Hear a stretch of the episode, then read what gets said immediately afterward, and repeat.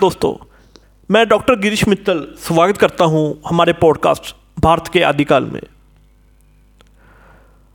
आज हम बात करेंगे भारत के धार्मिक एवं दार्शनिक आयाम के बारे में।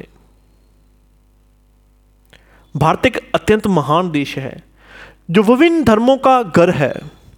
भारत के धर्म और दर्शन की उत्पत्ति आदि से संबंधित होते हुए एक व्यापक ज्ञान का संग्रह होता है।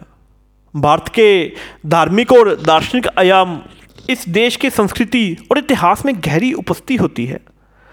भारतीय दर्शन विचारधारा वैदिक संस्कृति की उत्पत्ति और विभिन्न त्योहारों पर आधारित होती है। हमारा धार्मिक अंग कुदरत से जुड़ा हुआ है।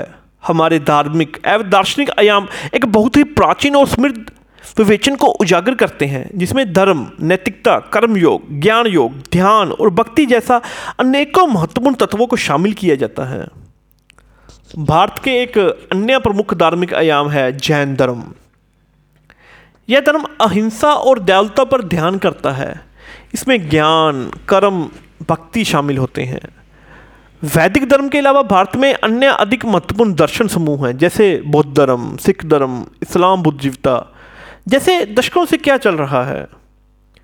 भारतीय दर्शन एक बहुमुखी उपलब्धि है जो मानवीय इच्छाओं को पूरा करने के लिए प्रेरित करती है। भारतीय संस्कृति में धार्मिक एवं दार्शनिक आयाम एक अत्यंत महत्वपूर्ण भूमिका निभाता है। इस पॉडकास्ट में हमने भारत के धार्मिक एवं दार्शनिक आयाम के बारे में बात की है।